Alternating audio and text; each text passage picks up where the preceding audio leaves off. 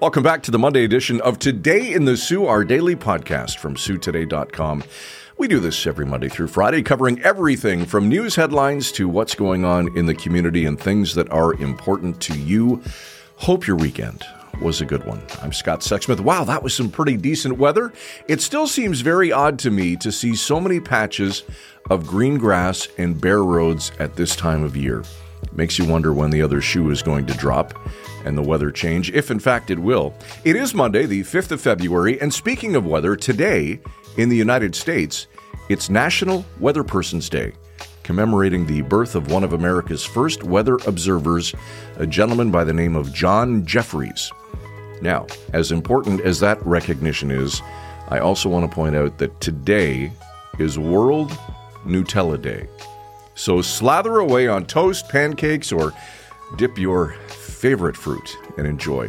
Uh, by the way, if you're celebrating a birthday today, you do so with soccer star uh, Cristiano Ronaldo, who is 38, actress Laura Linney is 59, and singer Bobby Brown, once married to Whitney Houston, is 54 years of age. You likely heard the faint roars of snow machines Saturday as the 55th running of the I 500 took place. Just across the river in Soo, Michigan, the race started at 10 a.m., wrapped up just after 6:30, and in the end, it was Team Bunky taking it, coming from fifth place with about 100 laps to go and pulling out the victory.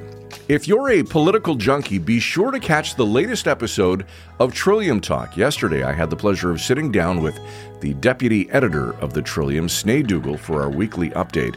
Among other things, Sneh filled us in on Doug Ford's latest comments, including his stern warning for car thieves and whether he thinks it's time to raise post secondary education tuition fees.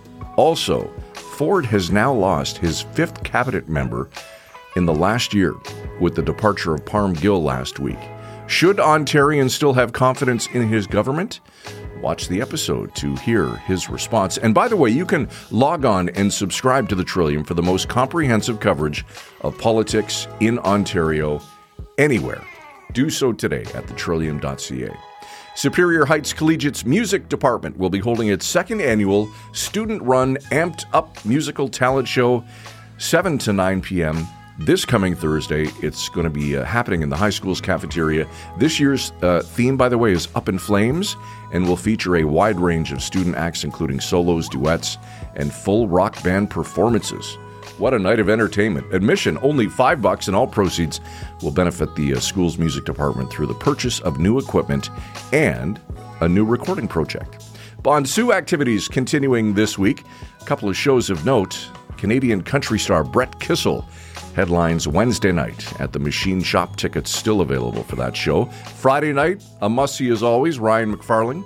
He'll be entertaining. And of course, Saturday, the always popular Polar Plunge. Keep in mind, registration is required, and that starts at 12 noon sharp on Saturday.